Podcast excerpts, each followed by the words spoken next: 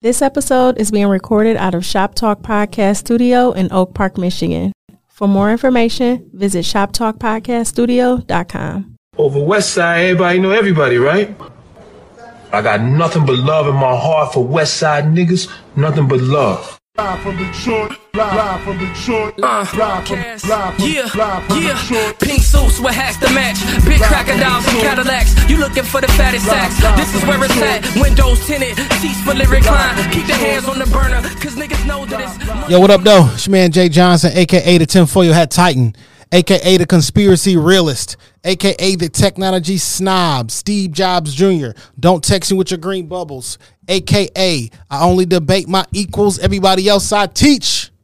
Also known as Juice, cause all the hoes say J U Ice, Young Caesar, cause you know you can't wrong without me, Mister. If you don't like me, fight me. I got kicked out of Noah's Ark because they couldn't find another animal just like me, aka the West Side T'Challa, the new leader of Wakanda. Don't debate me, debate your mama. I am the best there is, the best there was, and the best there ever will be.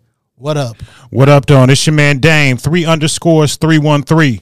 The West Side Landlord, the Pride of PA, High Chief Dame Don't Fuck Around, the Liquor Store Legend, the Corner Store Conquistador, your mama's favorite Dame, and the David Ruffin of the Shop Talk Podcast, because you know who the fuck they came to see.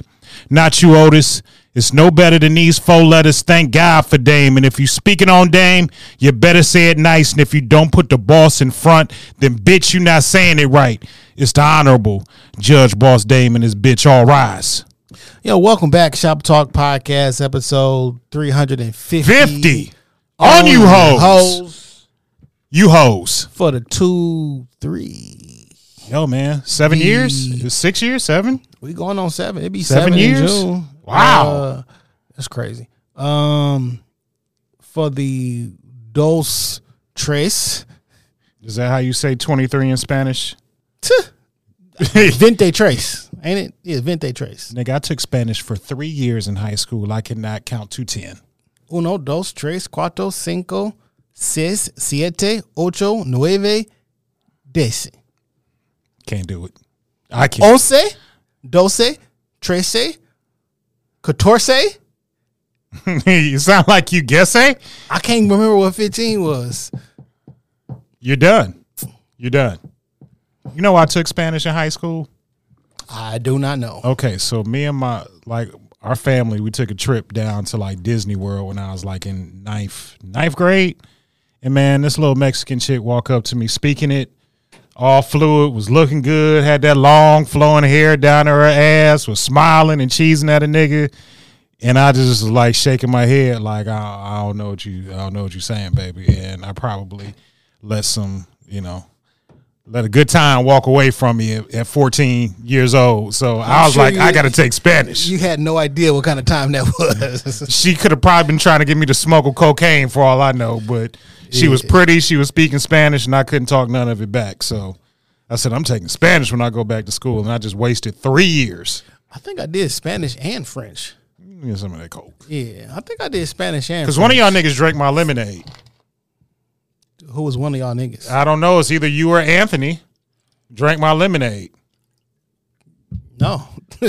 I left lemonade in the fridge, and when I went back last week, it wasn't there. Somebody drank it. I'm fairly sure I drank that shit that same night when James was here. Oh well, then you or Anthony drank my lemonade. Nigga. No, but I don't think you did. I'm saying I, there was nothing left in the fridge. Is what I'm saying.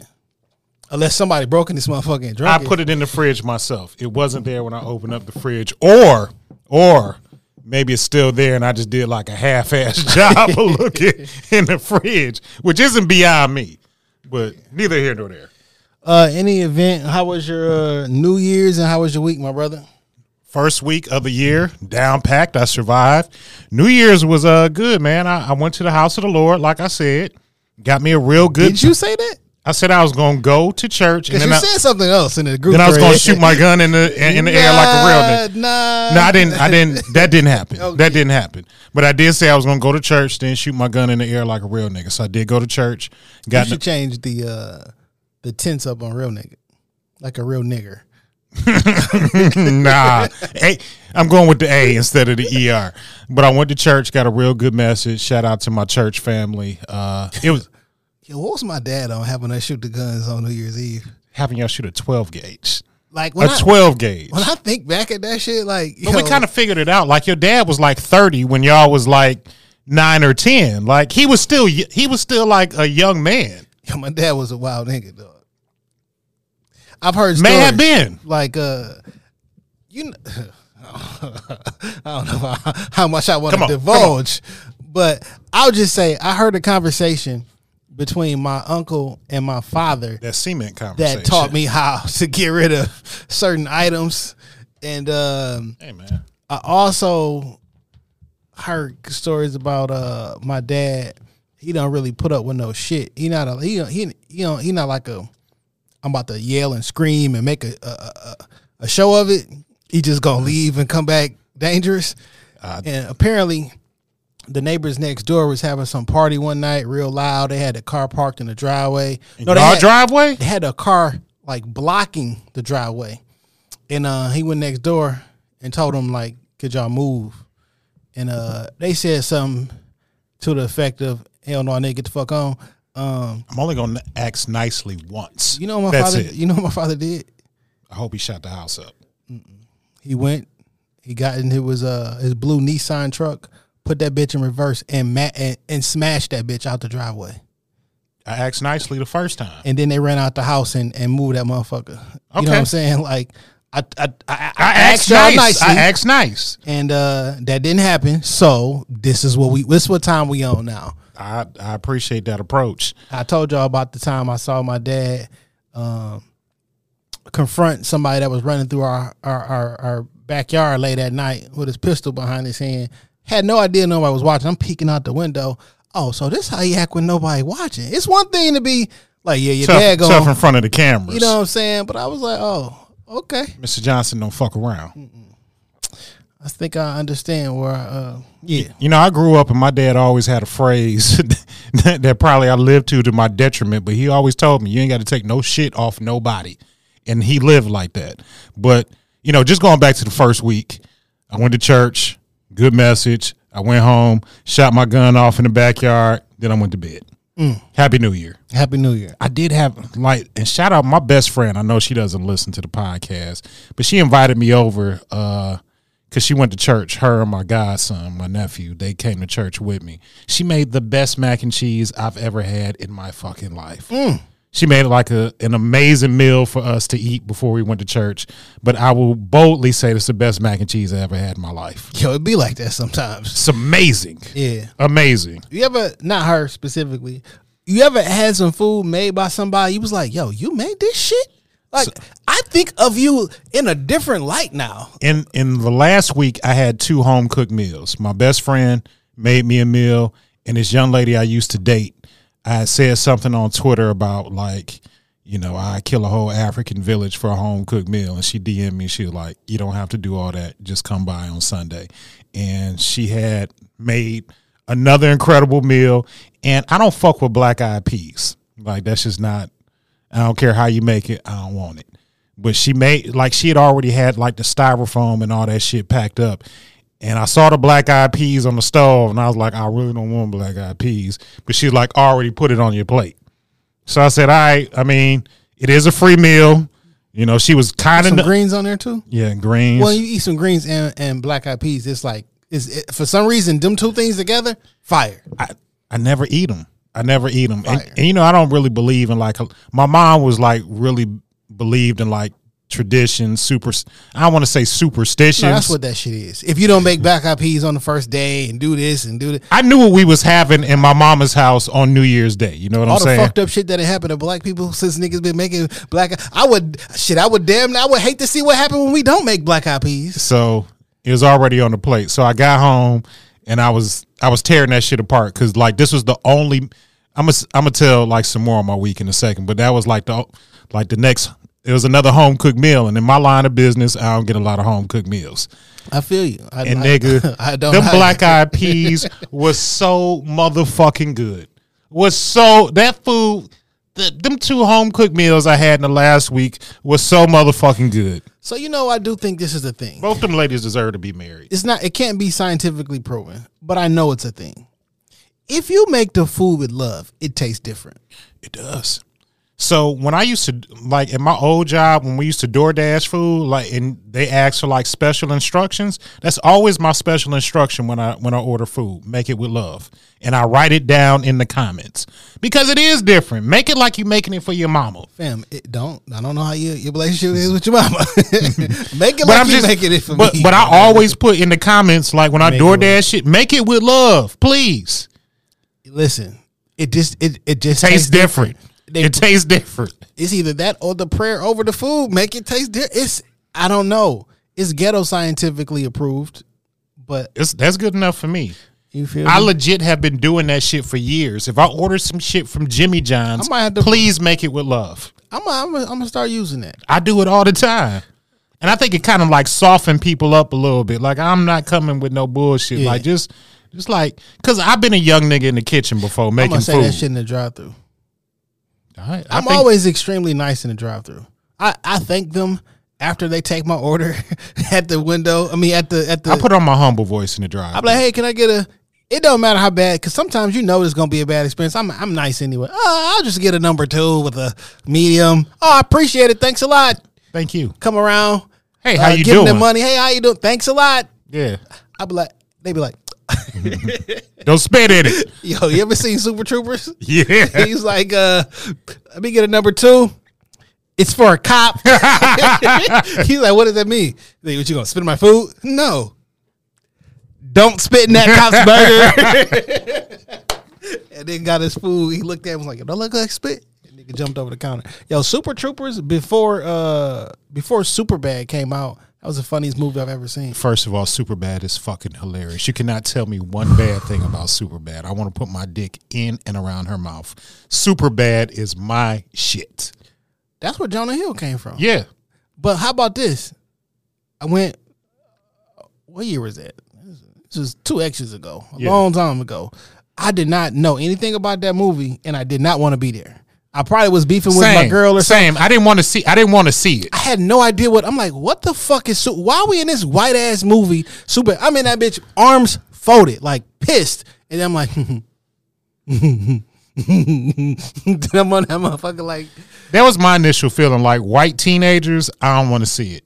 I don't want to see it. Movie was fucking hilarious. Two though. movies did that way. Same girl too. Pissed. I had n- fuck is three hundred.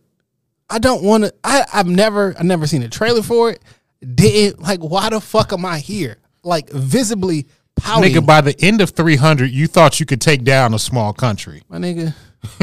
I was in that bitch literally hands on. ch- I would look like fucking uh Big Baby Davis in that championship picture watching the fucking movie. You was, you literally thought you could take out a, a small country. I mean, so listen. I think about this all the time, way too much.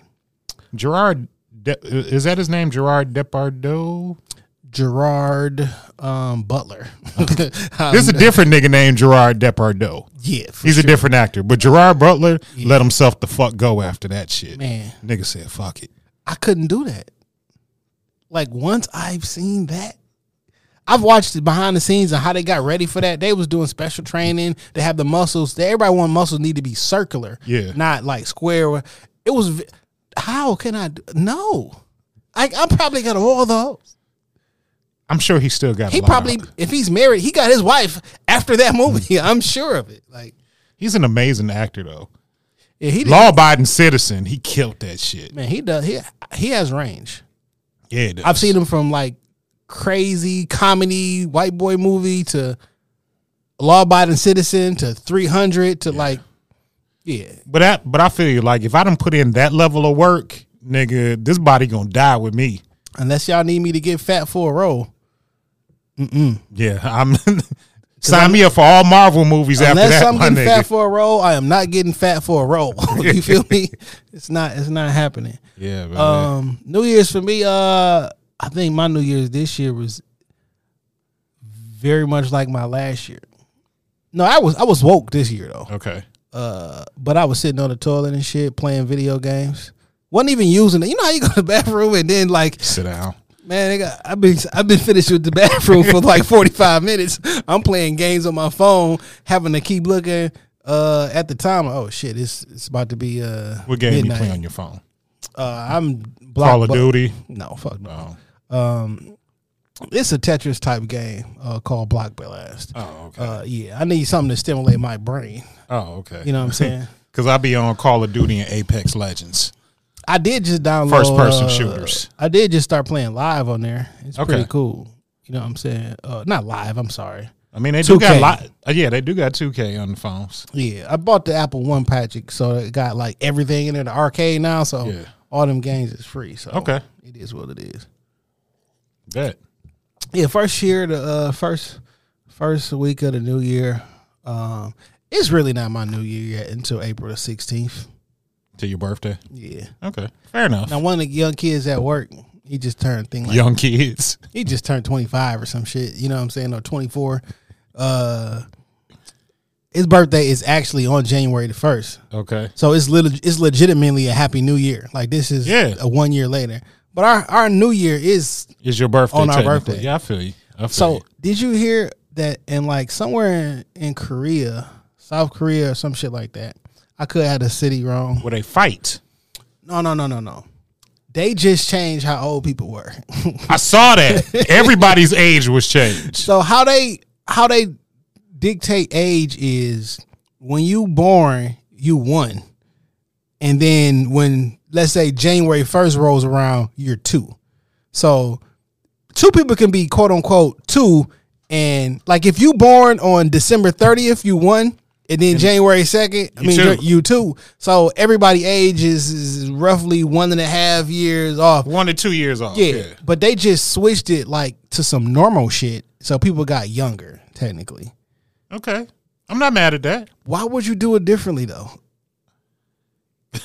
I don't because we can. I guess just that, just that because we can. When you say Happy New Year, it's I guess it's actually a New Year. Like, why would you? What?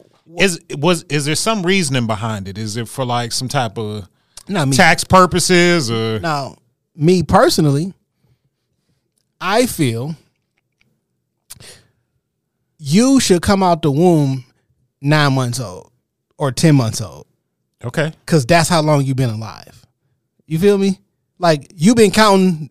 So oh, I'm if- six months pregnant. So I'm what seven. if you what if you born premature? that's how. That's You how four many months mo- old. Yeah, you you 22 weeks old. You whatever. I mean, whatever. How many weeks they tell you? I don't think you should just go back to zero when you born. you feel I me? mean, we all need like a starting point. So in this particular case, you can have a birth date. You can celebrate the day that you were born, but technically I'm X amount of years old, and those can be two different things. I got to do some more research. I just need to know the reasoning behind that shit. I just got to. Wherever the reason was, they changed that shit. It's Korea. That's our reason. It's Korea, Uh, and it's so all y'all niggas can get in the army. I think that should be a thing. After I spend ten months inside this motherfucker, I don't want to start off at zero. We've been counting, You don't have no say so. but we do. I'm changing my age. I identify as the time that I was created as. And how does somebody tell me I'm not? I'm gonna go back nine and a half to ten months full term from April the 16th. That'll put me. Do you know that you were full term? I yes, I do, Okay. and I know how many hours is, um, hours is my mom was in labor with me. Okay. Uh, 18 to be It's a long time. It is. Fucking around with your ass. You know what I'm saying? Sometimes I don't want to get up in the morning. It's a long fucking time. but uh, I remember my ex wife was in labor 26 hours with the oldest. oh, that's a lot. Yeah, I, feel like, that's a day. I was like, why is this shit taking so long? like what does labor mean though? She was in pain and I was walking around the hospital. Like does labor mean like as it starts moving through the canal? Is that when you say, "Oh, you're in labor"? I know you don't come out the canal fully until I think they quantify it as like when you, st- so like there's contractions. Yeah. And then there's like, oh shit, this it's a baby coming contractions. Yeah. Because I always remember like my ex wife was having like fake contractions. Up, my son was born on a Monday, and I remember that Saturday they was like fake ass contractions, and I went by to my mama house, and I'm like, Mom, I think she. My mom was like, Nah, these ain't it. She's like, When it's time, you gonna know the difference. So we, that next day, that Sunday, we went to the mall. We walked around a lot, and like they started being different. Still again, I called my mama. She was like, I can hear in the background. It's not time yet. That next day though, like later that night, that next day, like nigga, that shit was like, oh, like she was shaking the house. Man, I was like, oh, these these the different ones. yo, thank God for making me a man. Amen. Cause I mean, I don't want to do that. I mean, I'm pretty sure there's a lot of sh- like being a man is not easy. Okay. Like, I just want to see where you're going with this one. well, statistically, you're you're more likely to die a violent death if you're a man. You're more likely to get murdered. You're more likely to be in prison. You're like you're more likely like they're men are very dangerous creatures by default, and usually our violence happens to other men. Okay. um, like the rate at which men and women are in prison, like it's a joke. Like what is wrong with us? like you know what I'm saying? Like for the most part, it's basically like women never go to prison, even though they do. But when you look at the the overwhelming majority of men throughout history who have been to prison, it's not even fucking close. when we worked at Comcast, did you ever work at the office in the Plymouth office? Yeah, No, no, not the new one. The old one that was on Beck Road. no, not on back row. Okay, because it it was like adjacent to a female jail. Mm. And my ex wife used to work Jail or prison? prison. There's there's a woman's prison, or there was a women's prison out there during that time. Okay, because I think it's only one now left in the state of Michigan. And every now and again, sometimes I'll pop up on her and have lunch. You know, do some, you know, Who worked there? My ex-wife, she used to Oh. work out there. So every now and again, I'll pop up on her. We have lunch. I remember I went out there one time and they had the building like what they call it, not quarantine, but they Lockdown. Lockdown because some bitches had escaped and they were running through the parking lot in the jumpsuits, cuffed, running through the parking lot because they got out to the women's prison. And she was like, "Oh, it happens every so often." I was like, "That's dangerous as fuck." Yeah, I mean, I guess to other women, like women jail probably feel dangerous. You know what I'm saying? Feel or is? Feel and possibly is I'm sure there's like just the the sheer numbers of like stabbings and beatings and shit that happen in male men prison versus women prison. It's not I'm even sure. close. I'm sure they pale in comparison, but I'm sure there's a level of violence in a woman's prison. I just don't want to. not as woman got lick your cat. No, too bad. All right, so sad. No. Too bad, so sad. it's a more pleasurable experience for you, I'm sure, than a man getting his fucking life hood. Than the alternative, Yeah, at, like- the alternative at Jackson. yeah, I mean, I'm, I'm sorry to Time happened to take you. your virginity tonight, big fella. Oh man, I can't even imagine, dog. Like, what are you gonna do? No one's coming to save you. like, I can't even imagine, dog. I don't want to imagine. There's a there's a subculture that like you know I've been locked up in like county jail, but I ain't never been to prison. And there's a subculture that goes on in prison. I don't want to learn the rules too. Nope, not built for it. I'm I'm not. I am built for the zombie apocalypse prior to versus the fucking uh, The zombie apocalypse. Uh Louisiana State Prison. I don't know if I could survive The Walking Dead. Oh, I'm killing with no impunity. Like I don't even. I don't think I would bat an eye. Everybody could die. I mean, at this point, You don't have that much ammo, Jay. I got a lot of ammo. I I, I understand that I also have crossbows. I also have bow and arrows. I have hatchets. Like I'm saying, I bought my nigga- fa- me and my dad matching hatchets for Christmas. That's a nice gift, but I'm just saying, like, if the zombie apocalypse was to really happen, you could probably stall out for about a month, maybe, maybe. And then what? You you got to leave the house of it. You're gonna run out of food. You're gonna run out of water. You're gonna have to get out and search. And then Shit might look I'll a little bit across some different. more bank. Uh, I'll come across some more. Where, bullets. nigga? Like, Who the f- nigga? This is Detroit. Everybody got a fucking gun. it's gonna be a bunch of niggas barricaded in the like. So just how you said, niggas got to come outside, and I'm more prepared outside. Okay, I'm prepared at night. Can you see me at night? I can see you at night. can you see me at night from down the street? You cannot. Can I see you at night from down the street? Yes, you're glowing. so like it's different. You know, my nigga, it got to a point during the pandemic for me where I felt like, nigga, this shit really feel like The Walking Dead. Remember when niggas wasn't driving, like gas had like really dipped down fucking low? Like, nigga, I remember going days without seeing other people. We we talk about I think on this pod we talked about like right now, and just in general, everybody's in the social contract. We all agree not to go crazy and Absolutely. just kill people. There's a fear of the police popping up, even in the city of Detroit, right, where niggas go wild. But everybody just don't kill each other all day, every day because yo, I don't want to go to jail. There's some there's there's some still precipice of law and order. Yeah. Once that is over, when when when we know for sure it's not coming, yo, it's a wild place out here. Shit, it gets scary real thick And like real quick. at the very beginning of the pandemic, before we knew what was going on, it got there because we just didn't know. When they were saying the grocery store will close within three days, now we had no idea that shipments were going to keep coming, right? Yeah. That's why everybody ran and got toilet paper and all the other shit because we weren't sure. So for a minute, you ha- I had to sit down and think like, okay, a week from now, like what is going to happen?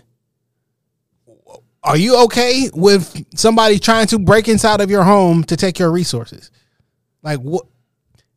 This is like the first time that you really had to, to really really think like, yo, shit could go awry. Yeah. You like we was at I was picking up food from Kroger, right? Um you had to leave your groceries outside. Like we I, all We just didn't know. yeah. So now do I have to stop people from coming in my house because you may get me sick and I die from some virus or something?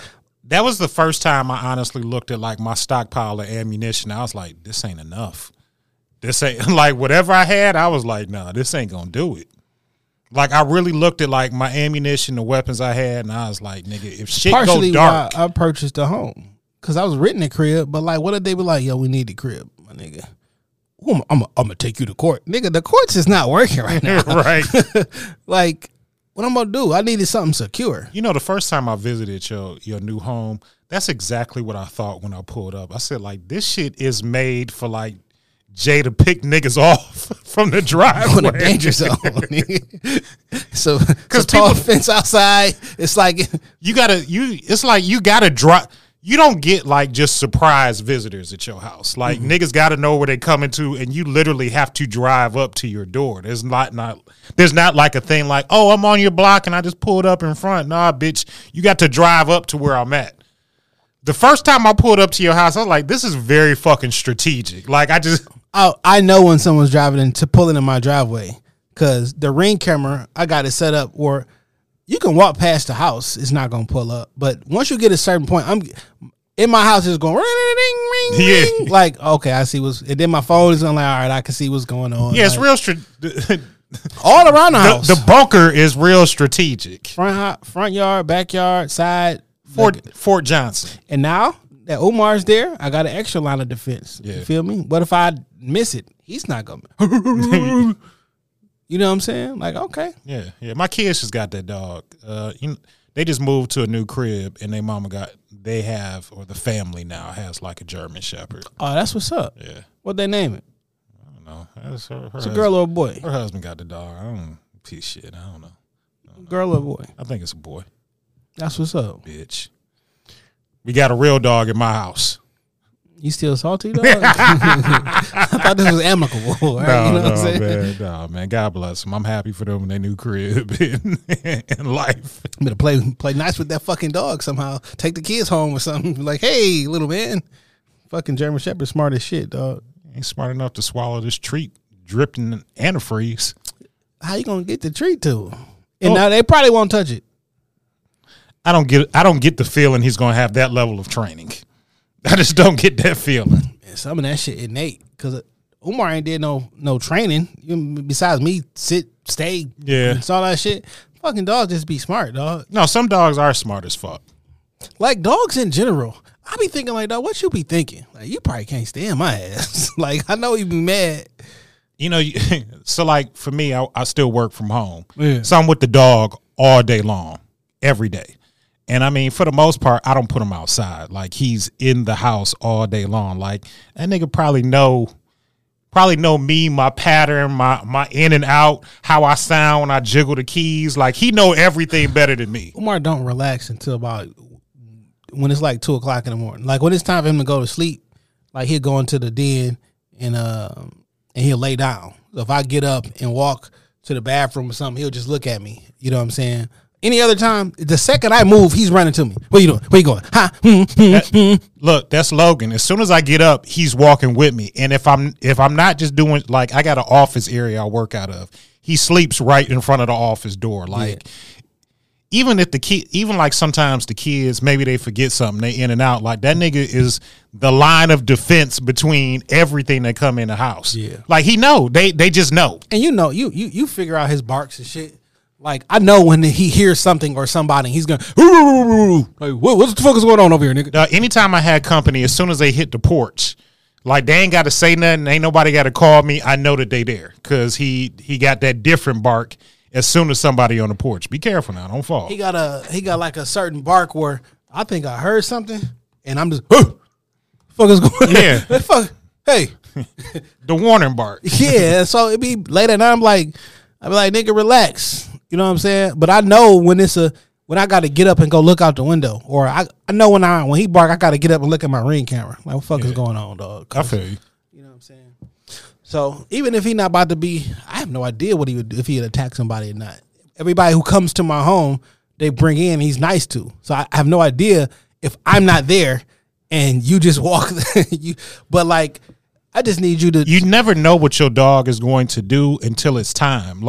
So unless you professionally train that. Yeah. So my neighbor got this big ass dog. I don't know what the fuck the dog is, but he he built like this six foot gate to try and contain the dog in.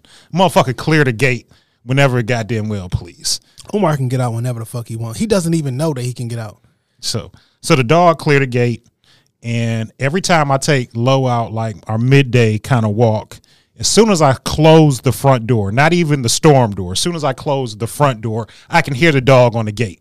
I can hear this nigga climbing or clearing the gate as soon as I close. Now, she appears to be friendly thus far. But I remember You one know what kind of dog it is? you remember that the I Cane think it's an Akita or something Oh. like that. It's big and it's hairy. Yo, a fucking Akita, them bitches is vicious. They are. That's like what like top ten like mean, evil, aggressive dogs. They on that list. The only reason I know why that dog exists is because of the, the OJ trial, and that's why I knew what it was. So it's that. So I'm not really keen on. What a time to to grow up in '95. What if we had social media back there? what a time. Social media was um, the National Enquirer. Social media, scrolling the timeline was standing in fucking Farmer Jack, looking at all the fucking My grandma used to get the National Enquirers, and she would always give them to me when she was done. Just trash, trash. or were they? Maybe they weren't, but that dog always scale that fe- scale that fence and low. Like the first time, so like she's gotten out, and I think she appears to be friendly. Now, as soon as I see her, I get to I carry a stick, you know, like a regular Detroit walking nigga. when you out with your dog, so like she should carry a knife. That stick ain't gonna do nothing. I should carry a gun That too. and just shoot the dog. But I tell you what, I always talk about I got a gun on me all the time, but I 100% always got a knife on me. I had a knife on me since I was like I don't nine even want. 10 years I don't old. even want to get in that type of close combat with a dog. but you need it. Because if a motherfucker got you, right, you're not about to take your gun out while he got you when he, while he's shaking your leg. But you can take this motherfucking knife and gut and put that motherfucker in his gut. Because like a you got a pit. Yeah. When I've seen people beating a pit with bats and shit and They won't, won't let, let go. go. Yeah. Put this motherfucking knife in that gut. that motherfucker go leather or slice that fucking throat. I mean, Now, granted, I don't know if that's a decision I want to have to make, Jason. And it's not what I want to do. This is what you got to do to. so that's what I kind of knew. Like my dog was willing. Like I've had incidents where the dog has like definitely put his life on the line to protect me. Yeah. But I remember one time we was coming out the house. I hadn't quite put him on a leash yet. Like we just in the middle of the door, and I saw the dog come across the street, and I just felt my dog brush past me. And Low made sure like this nigga didn't come no further. yeah. keep him away. I d- keep them away. I'm not getting ready to. Do- so I was talking to somebody, and they was like, "Well, what if you live with a woman? Like she was scared of dogs? Would you get rid of them?" No, sound like I'm gonna have to get a new bitch. a new woman, uh, but you would actually just normalize the the person with the dog. Like so, at this particular point, if you can't accept dogs, then I, I'm it's not to- gonna work. It's like I'm not getting rid of the dog. He lives here. I've known him longer than I've known you. It's a child. It's my child. It's my child. I'm, he's not going nowhere under no circumstances. Especially like with this dog. Now, if I had a, a large aggressive dog and I thought he was literally gonna bite you or some shit like that, now how do I fucking expect you to come over here if you definitely afraid my dog is really gonna do something to you? I'll put him up. You know what I'm saying? That's the best I can give you. I'll put him up while you're here. This nigga don't want to do nothing but play. He he he loves all women. I He hasn't met a woman he hasn't loved yet. I can't say the same thing about Logan. Uh, he's a little prickly. But I usually end up putting him up because he won't stop. Like, look, nigga, they not here for you. You know what? One thing I do notice about dogs, they do kind of like adapt to your personality. They they are, you know, I'm I'm not like the most gentle and nice person to deal with, and neither is that nigga. Like we, I cuss a lot, and I speak angrily. You know what I'm saying? Like, why you talk to the dog like that? Like, nigga, this how I talk in normal I got I got in trouble at work this week for speaking angrily at a person or a customer. at a person. I like one of my one of my employees. I got in trouble. I did. I, I spoke angrily a couple times this week. You know, sometimes you got Sometimes not the delivery of everything just can't be nice. because sometimes you gotta know like, hey, you you actually getting on my nerves. Stop. Stop. Because I'm a I'm a cool person. I'm a cool boss. I'm a cool whatever. I'm not micromanaging. I'm gonna give you all the, but like, hey, look, Stop. Stop and do some goddamn work. couple times. One time, so somebody they sent a there's a remote device that handles different things, Okay. and um, it's behind a television. And I'm trying to. I got a couple people to help me move this TV, and just like a group of them, like sitting there laughing and joking and providing commentary. Oh, I don't think that's just straight. At one point, I was like, what y'all got to do? like, y'all- I don't need a. I said, Get back to work. I said, I don't need no comments from the peanut gallery. I'm like, I turned to my father, like instantly. the peanut gallery. I'm like, y'all don't got nothing to do. Y'all Like, niggas get back to fuck to work. What y'all doing? Uh, fuck off. Leave me alone, okay? Please. You basically told them niggas like find some work. go find something to fucking do because I don't need you fucking Marv Alberting me trying to reach my fucking hand around a TV. You know what? One of y'all niggas do it because I'm in charge. One of y'all do it. Now I'm delegating. But you know, usually if I if if, if I uh exert a little force, they be like, all right, let me chill out because Do you ever abuse your power at work? I do not. Oh, so sad. Every now and again, I do. I'm, I'm How many times would I like to? Because if I was able to manage how a person should, but you, I gotta like think about feelings and shit, and like, Oh, weak ass shit. I mean, unless we about to get rid of a new stat, like I, I gotta work with y'all next week, and I gotta get y'all to do shit, and you know what I'm saying? Because I, They can't hate you. yeah, They can't hate you. they still gotta respect. So listen, I remember a long, long time ago. I think I was working in like Boston Market or some shit. Like if you lose, if you win the argument, you lose the customer. And a nigga like myself, I like to be correct. If I'm correct, you need so most times you need to know that You need I'm to know. Okay. But at work and dealing with different situations, it can't be that way. Because if I prove to you that I'm right, you're gonna feel the way, and now you don't want to talk to me. You don't want to be because you're gonna feel embarrassed. So when you dealing with somebody, you trying to sell somebody something, and you, and you make them feel like they less than. Why am I buying something for you? I remember that in marriage counseling. Do you want to be wrong? Do you want to be right? Or you want to be happy. And sometimes you just make the choice to be happy. Now, what I what I what I dislike in relationships, or when you make the decision to be happy, but somebody wants to continue the conversation. Like I'm trying, like in my brain, I'm trying to be the bigger person and not go there, right? Right. Because I already know how this can go. So I would rather not argue. You know what? You got it. Or eh, Sometimes that ain't enough, people. yeah, but no, we're gonna finish. I want to finish this conversation right now. But I don't right. want to wait. I- but you're right though. You're right. You won. And they see that like you you in tech like they find all other shit, all other type of shit. But like you you won, baby. That's not enough. Mm. Being right's not enough. Winning this argument is not enough. You just want to argue me down? Is that what it is? Cuz I don't have it. Man, this is a perfect segue, actually. Uh I'm gonna share a story. Story Matter of fact, Jay? nah, I'm gonna play this. I'm gonna play this, then I'm gonna share a story, and then we can debrief. Okay. I saw this video. I saw that you liked the video, so I know that you've seen it already. Okay. Um, But uh, I thought it was interesting, and I'm like, yo, we can have a. I'm sure we can have a good conversation uh, in regards to this. Let's do it. God damn it! As soon as I try to go, people sending me shit and move me right back to my other page. All right, let's go into shop talk.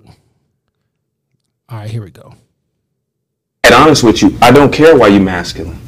I It don't care. I don't care what happened to you as a, I'm a 40 year old man. You don't had a daughter? No, don't. Because we my- compare your but my feminine. point is this. My point is this. Right. You all wouldn't care if a man came to you feminine and said, "My dad wasn't in my life. My mom didn't teach me this." You say, "Bro, you're 38 years old. I don't want to deal with a feminine man that hasn't addressed his Mm-hmm. issues." So for me, dealing with a woman that way, I'm going to tell you the same thing. I understand you had issues or whatever No, growing yeah. up, and you had to be a certain way. But I'm not going to put up with it as far as trying to be in a relationship with you because you don't know how to be a feminine woman.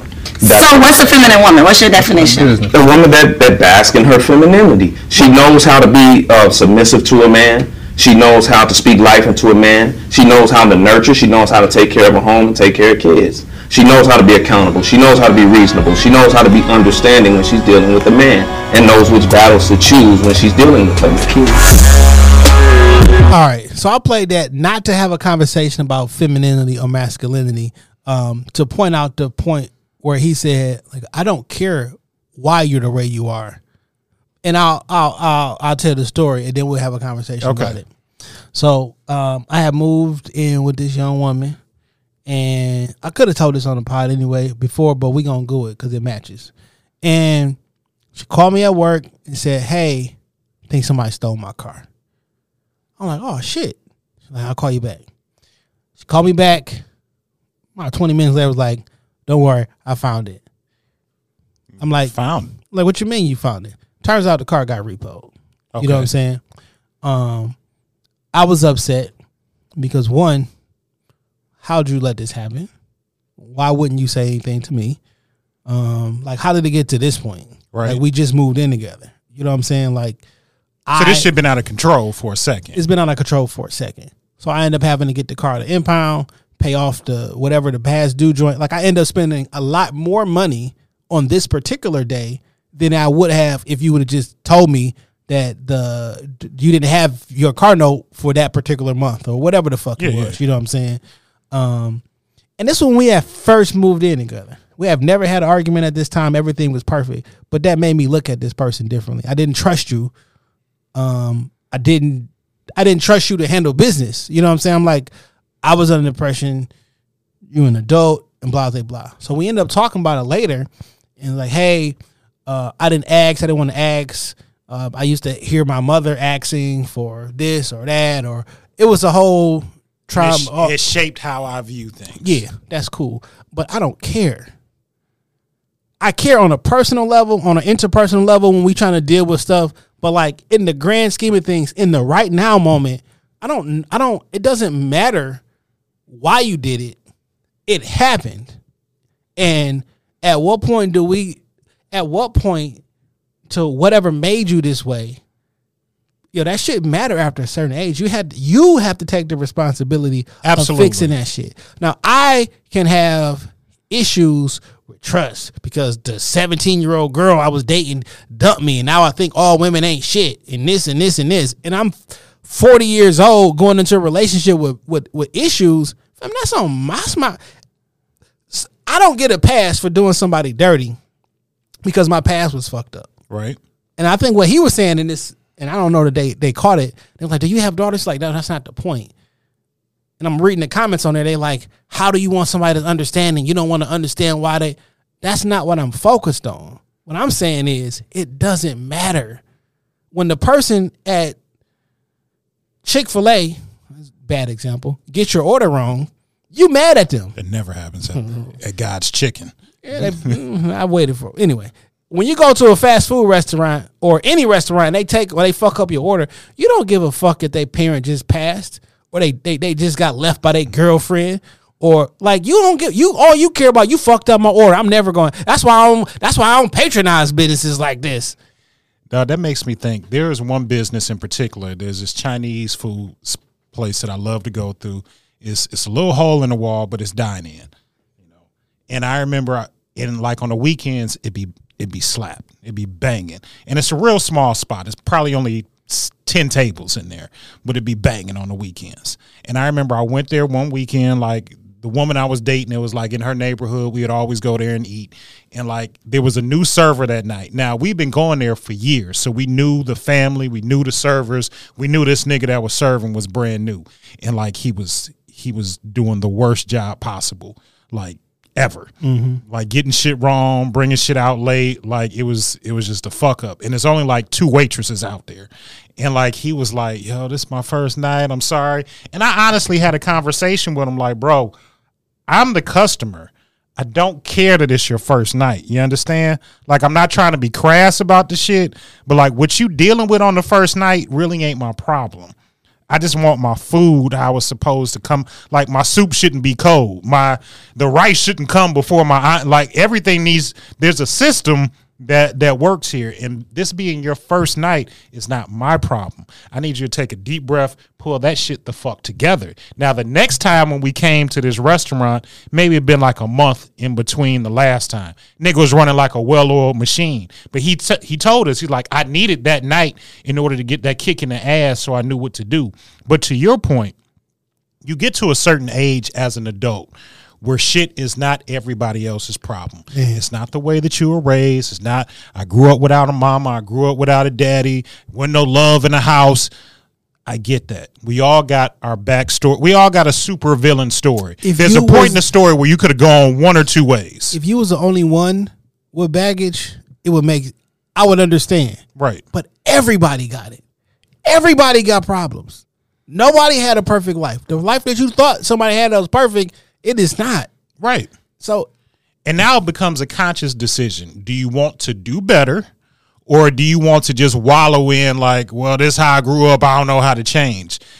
If that's if you don't want to change, then that's fine. Don't.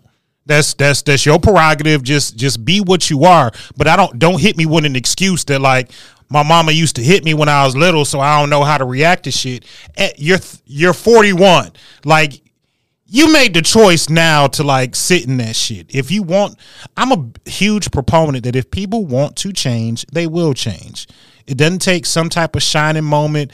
There's been things, and I just speak for me. There's been things in my life where I woke up one day, I can't do this shit, not another day. I can't do it no more. This is not reflective of who I am at this point. This is not how I want to be viewed. Yeah. And I got to change. Now, what I can't do is make people immediately change their perception of me. that's a fact. Because if you've seen me one way for the last decade, just because I changed up the last two, three times you see me, you probably don't believe that the behavior is completely changed. But for me, change is ki- when I know that there's something that I have to work on in myself, I understand I have to consistently work on it. And for me, that's that's that's my challenge. Yeah. You know, I gotta con- I can't I can't make you believe it in the first couple of times. But if it's important to me, I'm going to consistently work on it and work at making that change. But it, it gets to a certain point in your life, you gotta stop blaming other people, other circumstances. The the person who's the problem it is is the motherfucker that's staring back to you in the goddamn mirror, and either you're gonna change it or you're just gonna be what you are. I'm trying. My goal for 2023 is to make it about my year, about personal accountability. Because everything that happens or does not happen to me is is 100% my control.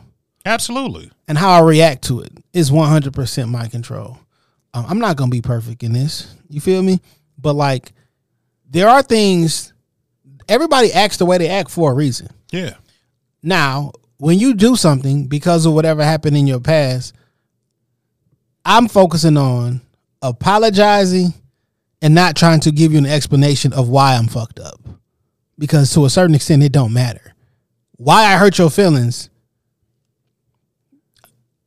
well, let me not be the arbiter of what does and what doesn't matter, but I'm not offering up an excuse. Okay, I did that's it. fair. That's I fair. did it. I'm sorry that I did it. Do I need to have a whole therapy session with you to explain why I made these bad decisions? Because I do understand that they're bad decisions. I need to be better at making those decisions. Right. Me telling you what happened is basically gonna give me a pass in the future to keep fucking up. Cause if you oh shit, I gave you the motherfucking excuse. Now I get at least three more times because I told you, nigga, I got Yeah, I daddy a issues. problem, yeah. you know what I mean. So listen, I'm sorry, I fucked up.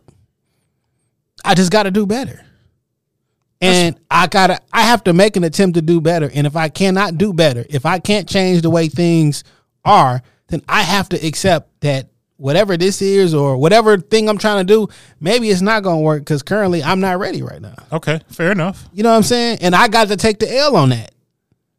Cause sometimes you cannot be ready. You should be, but you Yeah. cannot be ready for a blessing. Yeah. Oh, Right? that's a bar. That's a bar. I'm trying, I'm going, my attempt is to make myself ready. I want to be aligned For for all my blessing. blessings. I want to be aligned for all of them. Every last one. Because how can I be mad? You praying all the doing all the other shit, and you you you you mad because you don't have the blessings, and like my nigga, you're not even ready. Fuck what you do if I dropped out and gave you a million dollar business loan or a grant. grant. What would you do to turn a profit in such and such? Are you ready? and uh, that was part of the message on on on New Year's. Like it's not just what you. Yeah, I can pray for a wife. Lord, bring me a wife. I want to get married. All right, he said it right in front of me, and I'm not a and I haven't done the work for myself to be able to receive and be a good husband. I'm just going to waste another woman's time. Man, So you you beyond just doing the beyond just praying for the blessing or praying for what you want or anticipating what you want, you got to be ready because you made a good point. If I give you, you know, a lot of people feel like their issues can be resolved. Oh, if if I just got my hands on thirty grand, I'd be straight. Well, no, you probably wouldn't because like you could be in a worse position. And then like I just look at thirty grand's not like a, a huge amount of money. Now it probably seemed like a lot when you fucked up. But like if somebody just gave you thirty thousand dollars like right now, you don't have no plan, well, in six months you're not gonna have thirty thousand dollars and you're gonna be back in the same shit that you was in. Yo, this is an old uh, song we did years ago. PDPI, uh, Pity Pistols at the time, but I can't remember the dude on the, on a hook. I'm seeing loud why a lot of niggas getting popped quick because a dollar is a lot to a nigga who ain't got shit. Thirty thousand dollars could li- change somebody's life. It could. Thirty thousand dollars is more money than a, a lot of people make in the city of Detroit per year. It is. You feel me? Like shit, thirty thousand dollars to change my life. but crazy. When I say change my life, it's like I think the people in the middle class is the ones who need to help the most. Okay. I agree. Because the people here in the middle class, like we not fucked up, but it's always a fear, nigga. Uh, six bad months, three bad months, two bad months. It's like yo, shit can be really fucked up. But when you help them people get into a position where they can go through a year a rough patch, a rough patch, and they not and they cool, you kind of like eliminate half of the people.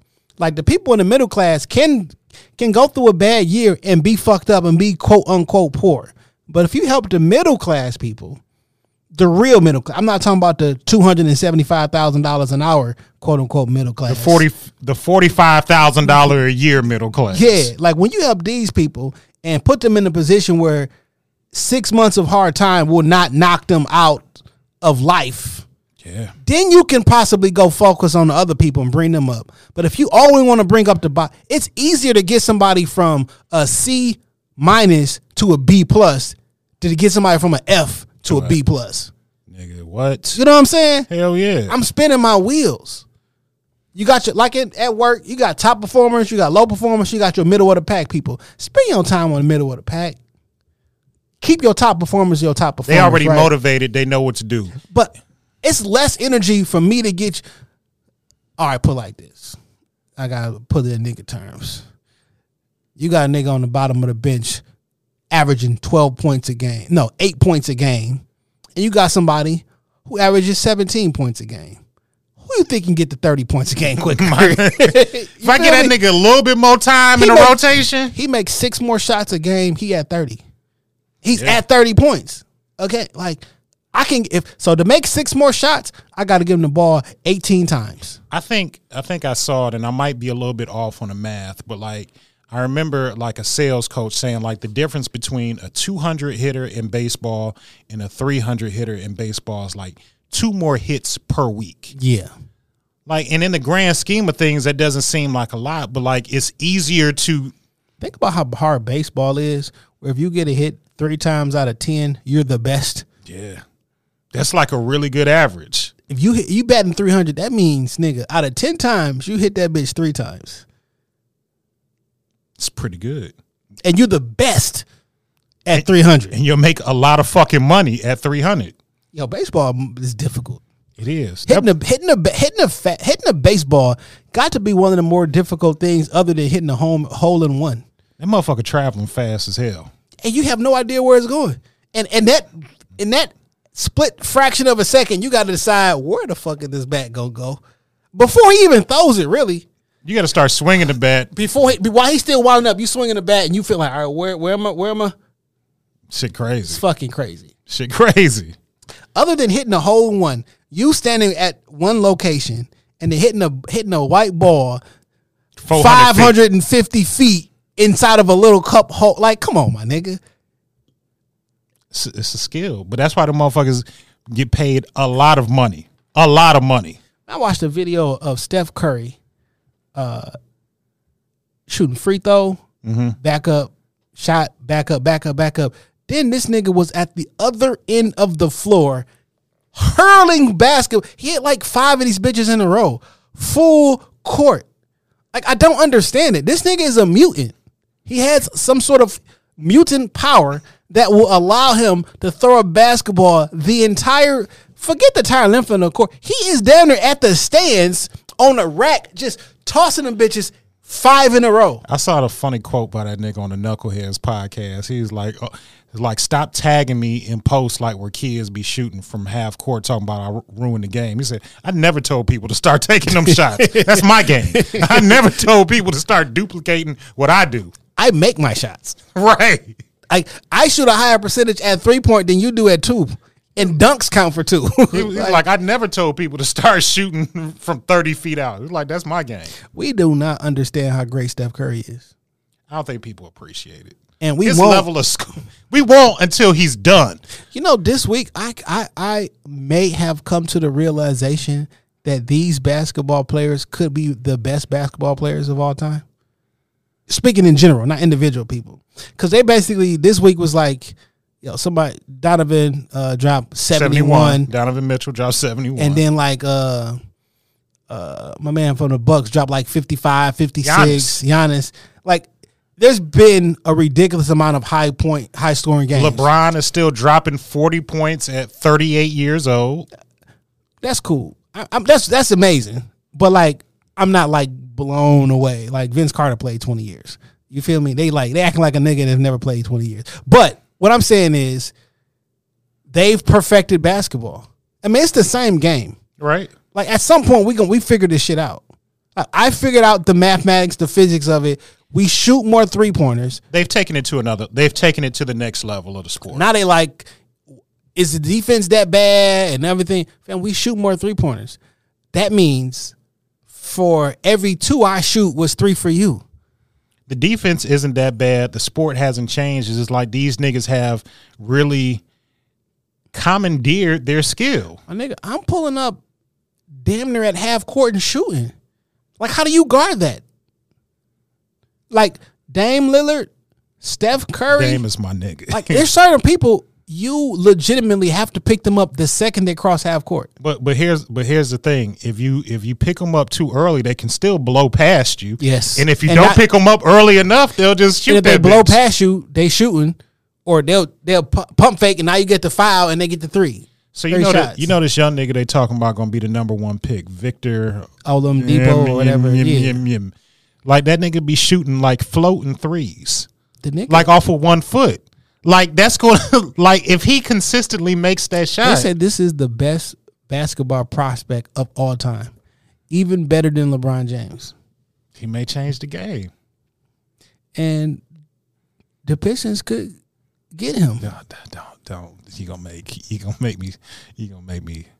You know, If I, we lose enough games, we could we could get him. I, I want it so bad for my. That's city. what everybody doing right now. Now, I think we should have kept Bol Bol. We couldn't. He couldn't pass the physical. We should have figured it out because he, pa- he he he never stopped playing basketball. He passed it somewhere else. Yeah, he he definitely in Orlando balling. So like he passed the physical. Like we should have figured He it didn't. out. Fi- he didn't pass the Pistons. we got to figure it out.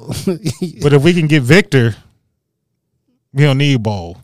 I mean, we just had like the number two pick and a number one pick, and then we get another number one. Like at some point, we got to start winning. I mean, that that'll help us win. Because Bol Bol what's is a, what our draft pick doing this this year? okay. Hurt. He done for the season. I ain't talking about Cade. talking about the number two draft pick that we had this week this year. Uh, Jalen Duren. He put he put up he put up a du- Ivey. Jaden Ivey. Oh, you right. Because he it was him then Jalen Duren. I don't know. I mean, nigga, young. I don't know. I don't expect much from him this year. That nigga's a high pick. They was telling they was he is uh Ja Morant Jr. I mean, I don't expect. And it still took Ja like three seasons to become like the Ja he is right now. Did you see that nigga punch that 17, allegedly punched a 17 year old kid at his house? No, I heard somebody saying something about it, but no, I did not. Yeah, the kid suing the nigga. But like, why is Ja playing pickup ball at his crib? And I don't. If I'm investing in a in an NBA player, like nigga, I don't want you playing for, tw- What'd you sue me for? for punching him. No, but what like is that emotional distress? Because that's not a suable offense. That's a fire. I mean, that's a you can call the police and get me arrested offense. Like, how much money is a punch worth? Are you having nightmares or some shit? Like, how, why do I need to give you money? It's, it's probably Are you worth, injured? It's probably worth 200k. Are you injured? My ego is injured, nigga. You put the video on the internet. I can't chew I food. I can't chew food the same. Nah, I'm I'm, get, I'm kicking you out of my court. I don't owe you money. He don't owe you no fucking money. Do you want to press charges against him against him and get him put in jail? Cause it's not it's not a money thing. It's a, it is definitely a money grab, my nigga. yeah, I'm saying, but like some shit don't need to go to go to court. All right, how much is a punch worth? It's not worth shit. I think I say it's worth quarter of a mil. Did I did I, did you incur did I incur some physical damage? Yes, Which is I ruptured my eye socket. did he? That's what I'm gonna tell the court. I don't know. But nigga, you gotta produce paperwork. You don't think I can get a doctor in on that shit? No, I would look at them doctor records like where this where the X-ray. I got a doctor right now and give you a letter for FMLA for anything, anything. Oh, okay, now put that shit in front of your HR representative. that shit, that nigga, that shit ain't. He routinely gets niggas off of work. that nigga, that shit ain't passing. Go see my nigga. Go see my nigga Wes. He'll get you off. Okay, You can call him by his first name. That doctor shit don't matter. Go see my nigga Wes. He'll get you well, off. put that shit in front of Judge Vonda. see how that shit works. Judge Vonda's scary. I don't want to be in her courtroom. She retired. She on TV. Yeah, she yeah. She on TV. Uh, Remember they was following her ass around when she wasn't at work. Mind your fucking business. mind your fucking business, boy. she wasn't I got. PTO, nigga. Fuck on. Nah, she was clocking. She was filling her timesheet out like she was there. and She be. They found out all type of other shit. You know, I think that just comes with being salary. I mean, I be clocked in at work, and I be a lot of other places. what's up? As long as my work get done, don't nobody say shit about shit. man, I'm not salary. This the only management job I I ain't been What? salary. I love it. Love it. You get overtime? Yes. Fuck you. Yes. Fuck you. Like, you want to be you want to be a storeman? No, I do not. Nigga, I do not want to go salary. I was so fucking happy because I was so fucking happy when I found out I wasn't salary. Wow, I didn't know that. Yeah. Give me Must- my give me my overtime and my commission. Must be nice, nigga. oh, you want me to log in for a meeting? I'll throw my hours in. I'll, I'll log in from Teams from home. Sure. Fuck it. I had to work the holiday. I worked like one to five on a holiday. My reps was getting triple time. You know what I got? A flex day. I got double time and a half. Fuck you. You feel me? I Fuck work, you. I work New Year's Eve. I did not know. Yeah, I work New Year's Eve. Got off at five o'clock. What shit popping? that shit popping on New Year's Eve at no five or fucking clock. Must be nice, nigga. Man, hell yeah. Must be nice. Shit's fucking amazing. All right, yeah, but like you are the way that you are because that's what the fuck you want to be. If you want to make a change in your life, god damn it, make a change. and and and even if you don't want to be that, it's not my fault. Your story don't fucking matter. You did that shit.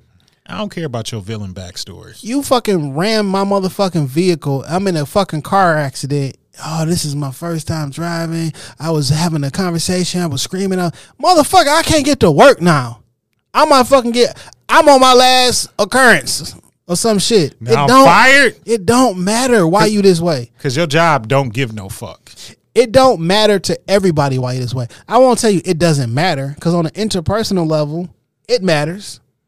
But to this situation, who the fuck cares? You did it. the most dangerous game in the world is playing the attendance game with work. Because once you get on that next one to get in, once you on that final and that next one gonna take you over, it be some basic shit. I put like Car won't start up in the winter day. if a person who is not drunk, who is not a distracted driver, who's not speeding, get into a car accident and the other person in the accident passes away, I don't always think, I rarely think that person should go to prison. Because it wasn't an accident. Like I can see I'm doing 70 down to 35. My nigga, you should you should understand that that was to happen Okay. you stopped at a stop sign and looked and a, a car was in your blind spot and you caused an accident you putting me in prison is the emotional response because a, a loved one is gone but what you think you teaching me a lesson you think i'm gonna do that again? By not being able to drive for five to seven years is the lesson that they teaching you. like oh i'm gonna go to prison. Like hey you shouldn't miss your blind spot ever again. Yeah duh motherfucker. Like i'm out for punishment for the sake of punishment. You know what i'm saying? You doing this as an emotional response but not as how do we prevent this from happening response. It was a mistake. Now if i'm drunk if i'm if i'm texting i'm So did you see it's a new Tennessee law requiring drunk drivers to pay child support if a parent is killed in an accident? Good job. I think that's I think that's inappropriate. You may not have to go to prison, but I don't care what was going on. This happened. You're responsible for it. Yeah. You took a father away or a mother away. It's your baby now. You have a response. You have a financial responsibility to fix this shit. I don't know that putting you in prison is going to do anything because they still don't got. They don't bring they they loved one back, and it don't fill a financial void. But my friend, you're gonna do your part. That's a that's a huge part. So what I'm wondering, like child support is typically based off of time with the parent. So like n- now that daddy's gone, like nigga, am I paying for this motherfucker? Like like I need eighteen, Yeah, but like what's the Based- form what's the formula? based on how much you like. If you had a child that you was you had no custody of, you paying that money. nigga. I think that's reasonable. I, I think it's reasonable. Now it's you know, everything is fucked up about it. If you kill somebody's parent, you take them away from their child, like all that's fucked up. manslaughter where because like people throw the word so here's a here's a here's a perfect fucking example um joe budden podcast clip came across youtube and they was talking about alec baldwin and how he needs to be charged with murder for the person i think that's fucking stupid because he didn't murder anybody murder needs intent Right. you think he woke up like, let me shoot uh somebody in the background because like why the fuck would I take a gun and shoot somebody on set in front of everybody? It ain't my fucking fault that my nigga, I work on this set. The the somebody passed me a gun and told me to shoot that bitch and I shot it and somebody died. That's not murder. You, you feel me? Yeah, it wasn't no malicious intent behind it. Yeah. So- Now, maybe you should have double checked and rechecked and checked again, even if that's not your in your subscription.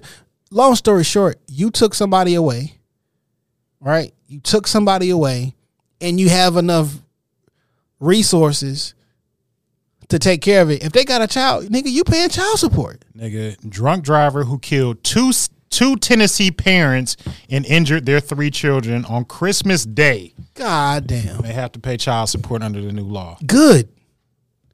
It's the least that you can do. You kill both them. You kill both them babies' parents. It's the least that you can do. And be perfectly honest, I don't even know if I if that was me, I would not be mad at it. I mean, he's still going to jail. Oh, that's dumb. Yeah, he, I mean, How he- the fuck I'm gonna pay you in jail? I don't know, Jay. I don't know. Like it doesn't make sense. Like putting Kwame in prison and saying you gotta pay a million dollars worth of restitution. How the fuck I'm gonna make pay you a million dollars while I'm in prison? Off them For book- 28 years. Off them books. Books ain't guaranteed. No one's giving me. I can't even get. There's a limit that you can get. That they can see. I can't send a person a million dollars in commissary. Kwame said he paid that money off. What I'm saying is, when you I mean, put I- I somebody in what you're jail and say now you got to pay, how the fuck I'm gonna pay you? I guess from your You- prison job, I don't I don't know. Who pay me fourteen cent a day? when people send you commissary, they send it to the kids. Like you don't get nothing. Okay, nobody sends me commissary then. Like what I'm saying is, I guess, if you devise a system where you think restitution is important, then allow me to pay the restitution. But you also can't kill motherfuckers and be out on the street just because we need you to work. Well, did I do it on purpose? You think I'm a I'm a menace to society? You think I'm about to, to to get in my car and vehicularly homicide multiple people? I've never done it before. I'm 60 years old. I've never killed anybody in my vehicle I- I- before. I, don't I don't know where the where you you put the fine line in at, but I mean you did kill two people. You probably got to go to jail. if I can't prove any negligent intent, like I said, fuck it, I'm gonna sniff a line of coke and then get in the car and whatever happens happens. I don't know that you who are you who are you serving or who are you helping, other than the the impacted family's emotions. Somebody going to jail. That's all I know. Somebody going to jail. Somebody going to jail. I mean, we know that. All right. Uh, what else? All right, check this out. Have you heard this story?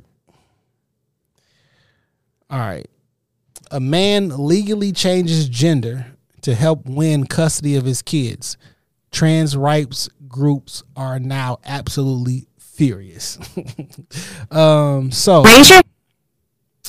um, a transgender rights group is up in arms after an Ecuadorian man changed his gender to help him win the custody battle for his kids.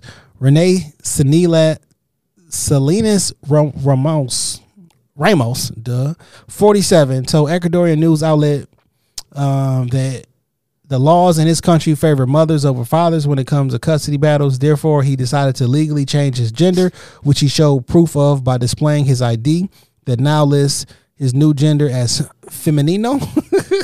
Salinas uh, alleged that his daughters were living in an abusive environment with their mother and that he hasn't been able to see them in five months, according to the whatever, whatever. Long, long story short, I'm a woman. I need my kids. And the court says the kids should be with the mother. So this brought up an interesting conversation. Okay. Interesting point. When people say, when studies say that the child should be with the mother, what does that mean? Because what is a woman? Come on, Jay. Because men can be mothers too, correct? Men can give birth just as women, uh, all women can't give birth. So, what exactly are you saying when you say that the mother, the the the hmm, the child should be with the mother? Are you trying to imply that a man cannot be a woman? Are you tr- like what does that mean? Are you saying the the XY chromosome is somehow different than the XX chromosome and we are not all equal and this is not a a social construct? Is gender real? Is sex real? Like what what does it mean for the courts to legitimately favor the woman over the man if man and woman is on a spectrum and they are the same and you can change from from one to one. This is where in the court system things get really hairy. No pun intended. Is that a double Uncle Andre? it's a double a double Uncle Andre. But you saw what I did there. Oh, oh, man. man, that is that is fucking funny, and I don't know where my. But I don't know. Right. It took me too long to find uh, sound effects. Uh, that's interesting. Would you change your gender to get your children? I don't want to say on air what I'm willing to do to get my children. Uh, would I change my gender? No, I'm not going to go that far. So there is something you wouldn't do for your children. I wouldn't go that route, but But what, what I'm saying, yes or no? Would you change your gender for your children? no. Okay. Okay. I would not change my gender, but I, I will just say clearly I will do things to their mother's life to make shit very uncomfortable until I see my children. So you would take yourself away from your children by going to prison versus changing your gender and being Every man got a line, Jason. I mean, mine mine just looks different. I would I That's would a that's a cute saying. I would pay bitches to beat her ass every fucking week to like see my kids. Like I would I would do things that were probably immoral and illegal No. until I see my children. Now, when I say change your gender, I don't mean change your physical appearance. I mean on your ID, change your gender. You would go through all that versus just going downtown. Oh, that's all he did. He ain't get no he ain't get no no, you no flip no flip flop surgery. No, and you don't. Oh. And you don't have to in this country. You don't have to anywhere in order to change your gender. It's what you identify as. Oh, oh yeah. Well, fuck that. Yeah, call me Damonetta. Because I'm, I'm trying to figure out, like, dang, this don't make no sense, man. No, no, call me Damonetta. You can keep the I'm- same name. You can dress the same way. I'm their mama now. Did you watch the uh, Best Man? No, I'm not interested. Sorry. I I saw the first Best Man like back in '99, and that was enough. I never saw the Best Man holiday. I don't give a fuck about the Best Man final chapters. I'm not interested. Well, there was a, there's a there was an interesting thing on there, and um, spoiler alert, where Harper or Taye Diggs and Sanaa Lathan character get divorced, and she said, "I'm taking the baby to Ghana." Would you allow your child's mom to take the children to another continent? The bitch could move to Toledo. You understand? She couldn't move to. fu- No, I don't want to say those words. She, I wouldn't let her move to fucking Sandusky, Ohio, with my kids. Let alone across the world. No, no. And then she was mad that he put he filed a petition for custody. Like you trying to take my kids to it's gonna be Nas, T Boz, and Robin in fucking Ghana. I had I had a situation where she was gonna move to another, like she wanted to move to another state. We got a provision in the child care, like in the in the courts, so like she couldn't move more than fifty miles. She's like, "Well, for a better opportunity, you wouldn't lift it." Fuck you and your opportunity. No, no. Or how about this? Because it's always I'm gonna take the baby with me. I leave the kids with me, and you come in the summer and get them. Go Because pursue your opportunity. because that's an option. Go to Ghana and let me have the children. Yeah. But it's so ungodly to think about like just the the kids being with the dad. I was like, Because you, the child needs to be with the mother. But what's a mother? I don't. This gonna sound crass, but I don't give no fuck. Fuck you as a mother. You fucking failure. You fucking failure. You can't take my. what you ki- mean? That's just what I would. That's how I would talk to her. You fucking failure of a mother. You can't take my kids with you. How does she fail as a mother? In my eyes, you a failing ass bitch. You can't take my kids. I don't have no other reason except to talk to you like a three dollar slut. You're not taking my kids. Okay. That, that's it. That's it. That's my only argument. That's my only fucking argument. You can't take the kids. I don't care what you feel is a better opportunity for you and what you think is going to be better. You know what's better? Them having their family and their real support system, except you chasing a pipe dream of a life in a fucking other country. That's a better that's that's a better response, Dave. So, so let me let me I get- really want to know, like, let me get the real damn response. You were a failure here in America, bitch. You're gonna go to Ghana and be an international failure. Fuck you. Fuck you. International Failure is the name of this episode. Okay? International Failure Anthem. Okay. You were a failure here in the United States. You will cross overseas and be an international failure now. That's- You're not taking my kids. That's fucking hilarious. I'm gonna fight tooth and nail. I don't never want my kids to grow up and be like, Dad, why didn't you fight for us? Why didn't you try and keep us? Because like, it, like, Because they only gonna get one side of the story in Ghana. Because like in real life, you making me be an absentee father. Yeah. Like I could, we live in New York City, and you want to move to Ghana. What? So there's a guest that we want to ha- that I want to have on the show real soon, and I got to talk to you about figuring out a date. Shout out to the sandwich crew and my homeboy Cat. Cat told me that his son was in Alaska, and there was a paternity agreement that the months that he got the got his son, he'd have to go to Alaska and get him. And if she wanted the boy back, she'd have to come to Michigan and get him. And I'm like, dog, that sound like a lot. And he was like, I took that 16 hour trip every year to hmm. pick up my child. And she took the 16 hour trip every year to come pick him up. As long as both got to do it, I think that's as reasonable as you can get. Can't get no fair. Yeah, because like, why would I have like, why would either parent have to pay to send the other? You know what I'm saying? Yeah. So no, if you want him so bad, come get him. Fuck it, I'm gonna come get him. Yeah. I'm gonna drive. Though. And and he was but, and he was like, if the judge was like, if she don't come, you don't have to send him. I was like, Every time there was one, I hope this motherfucker ain't got the money this year. I hope this nigga running Nigga, bad you, times. nigga, you putting you putting two hundred dollars aside every fucking month Yeah, man. because that's two tickets.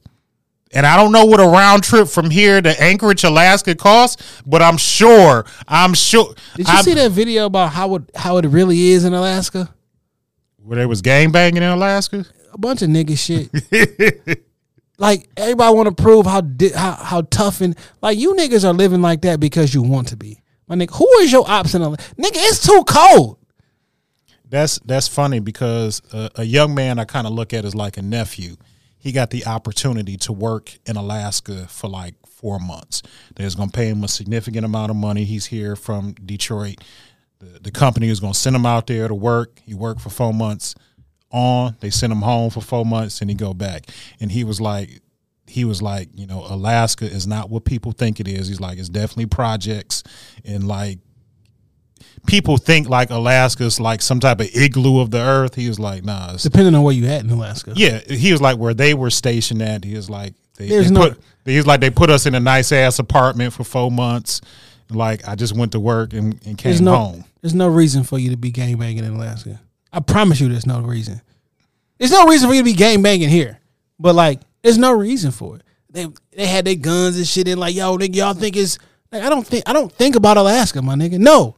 No one cares if you tough or not. I don't think I need to put, put my footprint down in Alaska. you could be the most dangerous person in the state of Alaska and don't nobody give a fuck. I, I promise you nobody You making niggas fuck. check in in Anchorage. Check in. Tap- when you touch down in Alaska, you got to tap in. I'm not. Not because I think I'm like super gangster tough guy. Why, I'm not. Why? all I think is like if I'm in Alaska, I'm there for a real I'm there for a purpose and I'm in and out. Like this ain't gonna be a long stay. It don't make no sense. Like, why do we? Why we gotta be this way, dog? Niggas be gangster everywhere, dog. I, I really be Or want to be gangster. I be like, is this something in our DNA to make us this dumb? You you remember when you said something like men like we we die more due to violent acts? Like maybe it's just because like that's the innate nature that I have to show that I am the alpha male of this community. But whites and other males in other communities don't die at the rate that black men die at, for sure. And when I was talking about the prisons, yes, it's definitely male, but it's more black males. Yeah, prisons males- are full of black men. Yeah, like why? I, this is rhetorical because I don't have an answer. Why are we? Why? Why are we ultra violent? Or Why are we this way? And you don't have to be, because there's plenty of other black people who aren't this way. it's black people that grow up outside of urban environments that just live like regular lives. They just live in their picket fence picket fence houses in communities, go to work, raise families, and don't worry about gang banging in Anchorage. You know, man. And then like when we meet those black people, we're like, where are you from? What- You what's wrong with you? you ain't violent You ain't real. You ain't real. You ain't get it out the mud. Man, I was talking to Cuz? uh, oh, I was talking to my cousins and my brother. I was so my brother house. Uh, I don't know. It was that day before New Year's or some shit. Talking to my cousin G and shit, and we was talking about. We talk about this on the pod all the time. How how gangster movies and shit impacted people and taught people how to do shit. Yeah. You know what really did it, dog? The music. That too. Okay. Banging in Little Rock. I remember watching that My shit. nigga, I think that shit can be tracked and linked. It taught niggas how to gang bang. It taught niggas Bloods and Crips. It taught niggas how to stack. It taught you getting sexed in, you getting beat in. Like it. Now I don't know that that was the that was the the purpose because at the end of that shit, it always yo this nigga missing the arm and shit because Yeah. he got shot up. But like it immediately after that, banging Bloods and Crips in the city. You know what I I, Snowfall never touched on it. Like when uh, Louis and them family took took Rock out to Little Rock. Yeah. and like we, I thought we were going to see like the setup to what like bang because it was just niggas from Cali went out to Little Rock just to set up shop, and I thought it was going to show that aspect. And Snowfall never really touched on that. Yeah. but like that was the precipice. Like when when I've used that word twice. I got to stop. When when the uh when cocaine or when niggas started moving rock, like they took it down to Little Rock, set up shop. They took their Cali ways out to Little Rock, and Yo, shout out to Atlanta. I love Atlanta. A lot of rich culture in Atlanta. yeah, I just want to say this, and I don't want to start no shit, but I'm gonna start some shit. Atlanta, you are as cool as you are because of Detroit culture, I think that's fact. There's so many Detroit motherfuckers in Atlanta. because of BMF. Rappers wanted to be like the street niggas. The street niggas that y'all wanted to be like came from Detroit. When Meech went down to Atlanta early and started be well, started another wing of BMF. Did you know Freaknik was started by a nigga from Detroit? I'm not surprised. and it started in the backyard. He wasn't going to school in Atlanta, but was from Detroit. He was like, "Nigga, we need to have some bitches over here But like shaking ass." that, that, that the, the whole drug dealing culture and the strip club culture, it was BMF. It was their money. Making I'm it rain, making it rain was like a BMF. Thing. I'm not saying that drug dealers and strip clubs didn't exist before then, but that culture not to that level. it started from a Detroit nigga. Detroit I'm- niggas run the world. I'm not surprised that we like Atlanta so much because it's a portion of our culture too. And all of our family came from down south, all that shit. But like a lot of that shit is from us. Look, my parents, my parents met in college in Atlanta, came back, started their family in Detroit. They would they would go back down. My my pops went to Morehouse. My mom went to Clark. They would go back down and visit I seen Ish talking about the Buffs. Detroit ain't start buffs and all the other shit. Nigga, you disrespectful bitch. It may not mean nothing to you, but it means something to us because it's just a part of the culture, Cardi's in general. And uh, that's why Cartier is is doing videos with Detroit influencers and handing out custom pairs of buffs to Detroit people who have, have helped the, the the structure because they even know. Everybody knows. They re- they realize the impact of Detroit and Buffs. It, it is what it is. Remember remember a few We're years not ago. Than, like it's so. cra- I saw a video of some kids in Atlanta talking about Data One started do, riding Chargers and Challengers. Like my nigga, you don't know they make them here, No, you and didn't. everybody who works at Chrysler here has them first. like, what are you talking about? Y'all might steal them differently, but like no. I seen niggas in Minnesota talking about they started wearing buffs and they got the Charlies and the Chargers. My nigga, We'll come out there and snatch all them buffs off you niggas' faces. Every last one of them. I don't want it. You feel me? I'm not a thief. You feel me? You just know that who your daddy is, but but like I was watching that shit. Remember, remember the Titans. Who was your daddy? I mean, like, man, we make the literal cars that come here first. Do you remember a few years ago when Kash Doll and Big Sean did that song together? And there's that viral video of her gifting him with a pair of buffs. If you're from Detroit, you understand how much, like, nigga, that was a loving and touching moment. How long we been? How long has have people in the generally known about Big Sean? 2010. Yeah, about he been out about about ten years. You've never seen Big Sean on TV without some buffs on. He always represent for the crib. Think about that. You've never seen Royce the Five Nine on television without some buffs on, He represents or some. Yays on, Yeah. or some Woods, some form of Cartier glasses. because it was the Woods first. Yeah, And guess, and they were talking about niggas ice in the woods, right? Blade Ice, Ice in the buffs and shit like that. My nigga Blade Icewood was the first nigga to throw some ice, in some you woods. ice the woods. You Hence know, his name. You know how long it took me to realize that was the reason that they called him Blade Icewood? Was ridiculous a long time. okay. Because I, I just remem- thought that was a cool name. I just remember seeing a video and he doing the doing the and I remember seeing the bridge of the glasses with diamonds on it. I remember my homeboy used to work at Northland Mall and that jewelry store that used to be across from Sibley's was the first MJ Diamonds. No, not Sibley's. That's a, that was across from Champs. Okay. Well, it was the first time I'd ever seen it in person. I remember they had a pair in the display case with diamonds across the bridge of the nose. because a nigga from the, from Seven Mile. Yeah, I was like, that's that was the pinnacle. That's the pinnacle. That was that had to be Nigga, I was still in high school. Yeah, I was still in high school. 97, 98. I was still in high school for sure. when Jay Z in '98 was talking about ain't no Cartiers and switching frames. Yeah. he wasn't rocking woods. Nah. He didn't have diamonds in them bitches. If the first time you heard him in New York City was Jay Z in '97 on In My Lifetime or whatever, my nigga, we had woods with diamonds in them already. I remember my nigga going to prom in 95. My older homie Ellis went to prom in 95 and he had on a pair of woods going to prom. In 95, I was graduating eighth grade. I asked my, I had my woods on earlier today. Uh, I gotta switch the lenses though, cause them the brown tint be fucking with me. I Yeah. gotta uh, get the lenses switched. Them off them ones I got. Them bitches, I, the original box. Them bitches from 1998, my nigga. Ain't no new woods out here. The new woods got the wood at the top too, Right. Yeah. and they don't even make them bitches no more.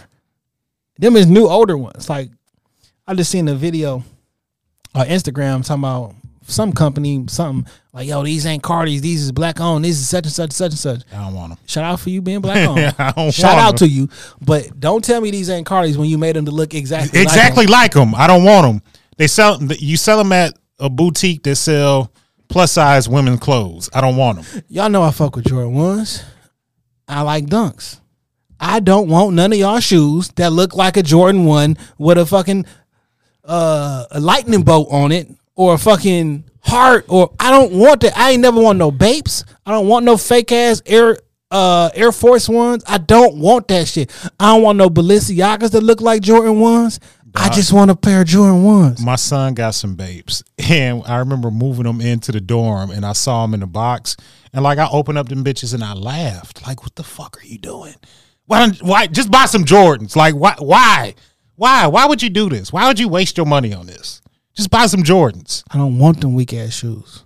They weak. He won't even wear them around me. Like, why would? Why would you? Why would you waste your money on this, son? I didn't want no fucking S dots. How come S, S dots didn't get for knockoff complete knockoff Gucci's? Gucci's. That's the exact same shoe. With why did why did we not talk about that shit? Where that one nigga that be like, don't forget, I remember when y'all was wearing such and such and such and such. I like that nigga because like we because Jay Z wore that was around the time a lot of rappers were endorsing shoes. Master P had his gym shoes. Jay had the S dot. Fifty had them G units. Birdman had lugs. All them was Reeboks and them weak ass lugs. Hurricane Chris had some feelers. I think it was Universal who had to deal with these joints because they're like, yo, basketball players ain't selling shoes, but we can sell rappers get shoes. But nah, And them S dots came with that mixtape. I would never know. I, I didn't. I didn't have a pair of S dots. I just wasn't. I was. The shoe looked too chunky. Is that a good way? Like it just looked too. You know what I did have? I did have a pair of rapper shoes. Let me let me pull that back. When Dame Dash bought Pro-Keds, I had two pair of Pro-Keds. But they was Pro-Keds. There wasn't a there wasn't a shoe that looked like some Pro-Keds. No, pro they- kids is the established brand. They were- I bought the brand. They were Pro-Keds. That's though. different. You know what I'm saying? It wasn't Pro-Keds made to look like Gucci's. they was Pro-Keds. And all Dame Dash shit looks sweet. Like his CEO brand, everything he got, that Dusko Popperton, that shit fire. Way too expensive. Yeah, it is. My nigga, I am not paying seven hundred dollars for this sweater. Like, Like, nigga, I want I wanted some CEO hoop shorts, but I'm not paying two hundred dollars for hoop shorts. Nigga, all that they they gym shoe like all that shit. It legitimately it's looks clean. sweet. It's a and it's a clean, clean, type of. basic look. My nigga, I, I- nigga, the the the Dusko Popperton, uh, the coat with the fur, that bitch was like eighteen hundred dollars. I'm like, my nigga, I don't got it. okay, I don't have it. I'm sorry. it's fresh as fuck. You know, I think Jay Will said this shit. Detroit is the only place where a nigga buy a thousand dollar coat and still complain that it's cold as fuck outside. Oh man, that fucking Jay Will clip. I want that shit. To I wanted to stop. I wanted to stop. I love Jay Will for what he did for us. The look is amazing. I've seen celebrities like this shit, All and I appreciate this nigga. Boy. But dog, every time my phone says like an Instagram alert, I'm scared to open it. Cause like, e- and if I go a day without checking my Instagram alerts, it's like two hundred. Yo, I wanted this. That shit is at four hundred and fifty thousand right now. It's been shared twenty seven thousand times in people DMs and stories, and there's nine hundred comments. It's not stopping. It's not stopping. What's so crazy is the two girls that everybody is Respond back to. to. Like I know these people. like these aren't random people. Like the two, pe- they from here. They're friends of yours. they from here. One of them like listen to the show. The whole, like, yo, Them stop. comments are not stopping. I looked at that shit today. I was like, when does it taper off? Because it's been like a month. it's been a while. And So between that and a, a clip, I remember I was talking with uh on Pharaoh about the Tucker Carlson Yeah. clip. That shit picked up. That bitch at ninety thousand. All I- day.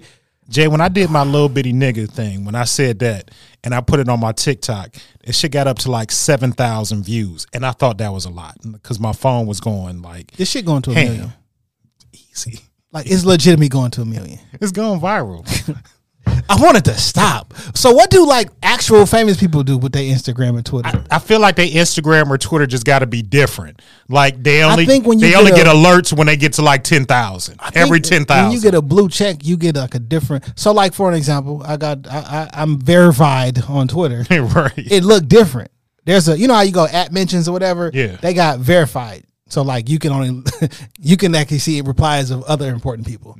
Uh, so I, that maybe that got to be like that on it. Got to be a different Instagram, it does. or you have to turn all that shit off.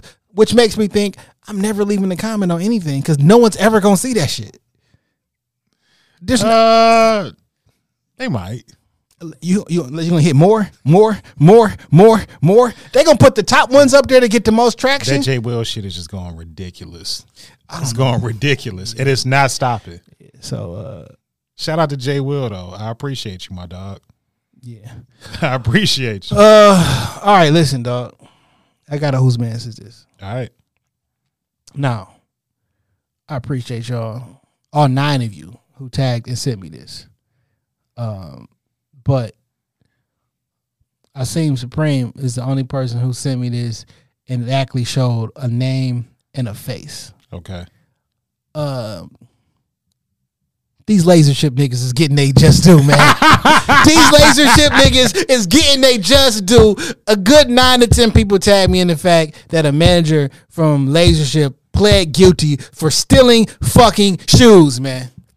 Now, I'm not letting this nigga off the hook. Let me say this nigga's name. You look at look at him.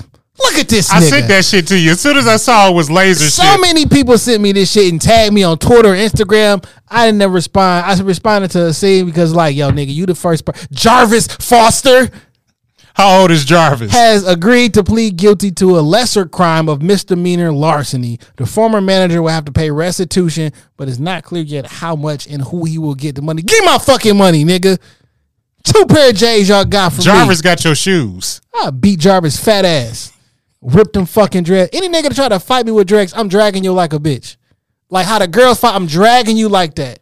You know, you, You know, cannot if somebody pause, pause, pause. If somebody can control the head, the fight is over, my nigga. Now. I'm not saying that just because you got dreads, that means I'm gonna win a fight with you. Cause but I'm a, but I'm t- I'm I'm using it to my advantage. so you know I often hear like nigga, there ain't no fair fight, nigga. If we knuckle up, Nigga, I all might- all bets are off. There's no fairness. Fair. I might stab or shoot you, nigga. How fair is that? There's no fairness in the fight. what the fuck? Once you talking decide, about? once you decide that we gonna dance, the fairness goes out the fucking window. We fighting. I'll be honest. I avoid conflict. I do for the most part because I look. I, I don't have my paperwork in order. I just carry my gun because I carry the shit. I avoid I avoid conflict. And if? I gotta shoot, fuck it. but uh I avoid so I be like, yeah, my nigga, I backed up. You feel me? I backed up twice. I called police. I said, "Hey, leave me alone. I'm in fear for my life." and that's low key. Remember that? When them niggas was fighting on the strip, and remember when that nigga got got shot on the Las Vegas strip? He backed up twice, and he told my man, "Hey yo, back up." And the nigga still kept advancing. He had the gun in his book bag. He shot the nigga on the strip. Kendrick voice. Do do do do do. like my nigga, get the fuck on. trying to say you. I mean, what, what Or, want me to or, do? or there was another video. It was like, put the gun down, man. Was- like, why would I put my gun down? yo, put the gun down so I can have an advantage. Why would I put my gun How down? about, put, how about I put you down? What something's getting put down, and it's not the gun. Two to the body, one to the leg. Why? That I mean, I'm just One to the head. Two to the body, one to the head, not the leg. I, f- I this may sound like kind of sadistic, but like if I shoot a nigga, I definitely want you to suffer a little bit. The type of bullets I got, you gonna suffer. But I like to watch it till the police get there. I mean, I I be perfect. I mean, we, we I'm laughing and and you know, tongue in cheek and all this shit. I don't want to have to do that to nobody. I would rather me just make it home at night. You know what I'm saying? At the end of the day, y'all leave my house alone. Zombie apocalypse. Stop. Stop at the At gate. the, stop at the at the threshold of the driveway. You feel me? But uh, I might have less compassion than the average man when it comes to certain shit. You know, one thing I think about your house now, like if you pull that car up in the in the driveway, nobody knows you're at home. No one ever knows when I'm home. It's always in the garage. It's all strategic. One hundred percent of the Every time. house that you live at has something going on with that like driveway action. When you lived in that one house that was up the street from me with that wrought iron drive with that wrought iron gate you had in the driveway. If you back there, my nigga, there's no way for you to get out. Like if you if you somehow climb that fence, it's taking. I can reload while you trying to get over that motherfucker. That that setup of that house was really trippy. But that gate, you that's that's like a thing for you. if Gates. you if you run out, if somehow you in the house and you run out the back door, nigga, you was trapped in this bitch. as you should be. You know what I'm saying? You you trapped in here. yes, you should be. It's always a, You'd have to get out the car, unlock the gate, pull in, then lock the gate. yeah. That's what I used to do. Yeah, Gates is a thing with you in houses. yeah. You got to be. Secure. that's like a selling point. I mean, you everybody when they purchase something, like you know, I gotta Everybody got their thing. yeah, like all right, how how secure? Ever since that, um, That homeless nigga was stealing your Wi-Fi. no, that the issue when the when the DEA come to my crib, Yeah, I felt so vulnerable because my apartment how the how the doors Had were that blind spot. So I'm like, nah, never. And then the next apartment I, I moved into, when you come to the door, you had to walk up them steps because when you going shooting Yeah. down, like you at the that's the advantage. yeah, I You remember. me? And every other place, like, well, if some worst case scenario should happen, I got to have some sort of some type of strategic advantage. I get you. And uh, you know, it is what it is. That's your thing. Uh, I do got a music pick. Look, man, I'm just going with the hometown team. Shout out to Team Eastside Peezy, two million up. If you on TikTok or social media, you heard the song, but we just gonna give it some love and some shine here to start the new year because we about we fin- me and Jay finna be two mil up before the end of the year, Man, this should be on the radio every time I get in the car and shit too. and I love it, and I love the sample. Oh my goodness. Oh my goodness. Oh TT.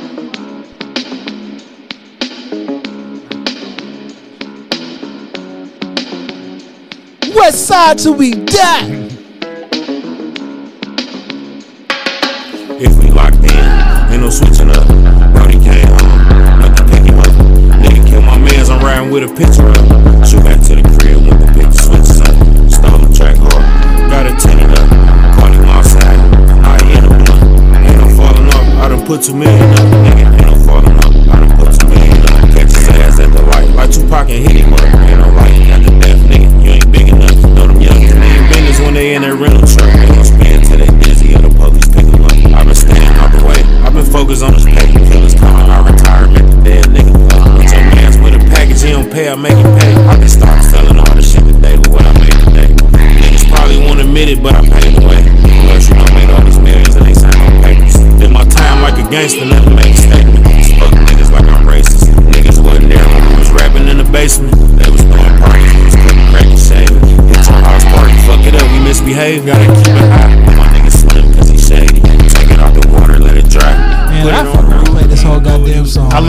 million up, and I love that sample. Man, I love the the Tupac hit him up um, reference because on a beat that's technically like hit him up. So many people have touched this sample, and I can't really think of like a bad song over the sample. Yeah, it's like do for love. Yeah. it's it's kind of hard to fuck up this movie. This this uh this beat up. It is. Yeah, And I can't think of nobody that's fuck. Like I think of Way of Life, hit Hit 'em Up, the Junior Mafia, Get Money remix. Yeah. Like all of them shits was all them shits was good songs. yeah, man. Here we go. If we locked in, Ain't no switching up. Brody came home, With the to pick him up. Nigga kill my mans, I'm riding with a picture up. Shoot back to the crib when the pick switches up. Stole the track hard. Got it up. Caught him outside. Now he in the blunt. Ain't no falling off. I done put two million up. Nigga, ain't no falling off. I like that reference. Caught him slipping. Now he in a blunt. Yeah, man. Nigga, ashes. Yo, Gucci Mane started that shit at the at the verses. Smoking on the. he's smoking on that something pack tonight. He was smoking on. Yo, he said the most disrespectful shit, and then they got friends in the middle of the verses.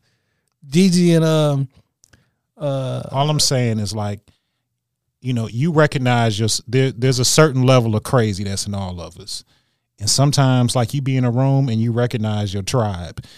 Gucci is a different type of crazy, and I'm just glad that like motherfuckers for the most part leave that nigga alone.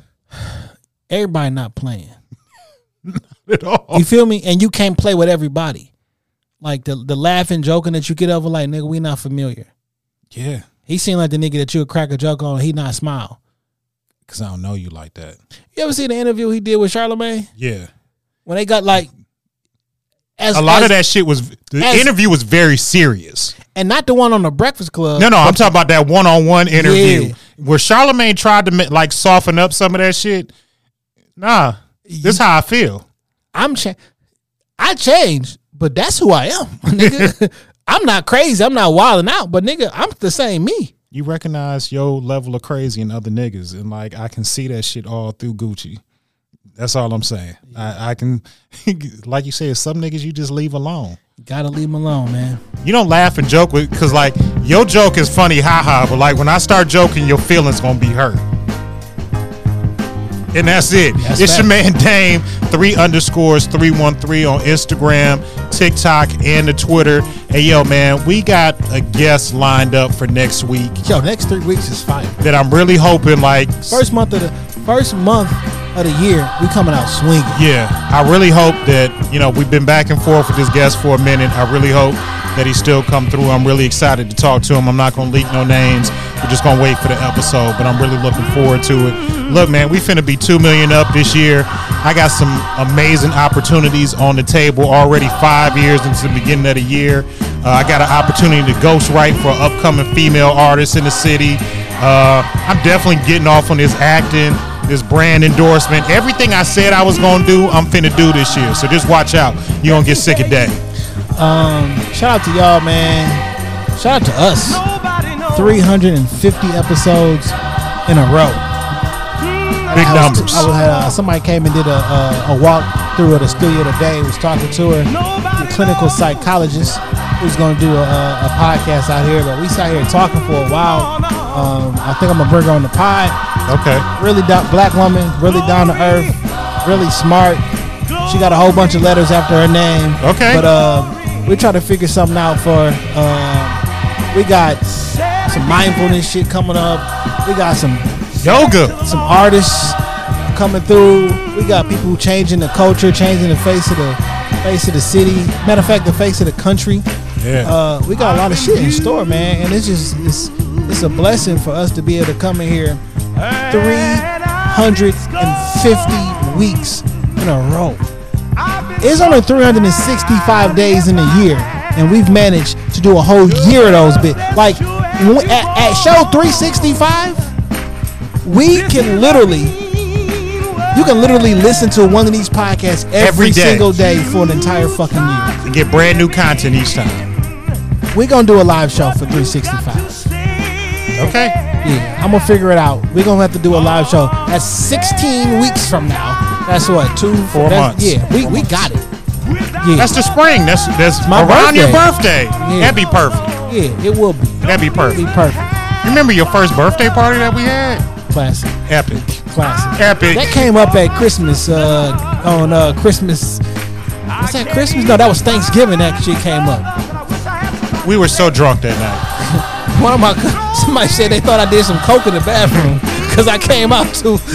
You ever seen the movie uh with Denzel? Yeah. Uh, Flight. Yeah, they He said came, he came out a new man after he did I that was coke. so down, and then I came out. They was like, uh, he thought I did some coke. I'm like, nigga, what?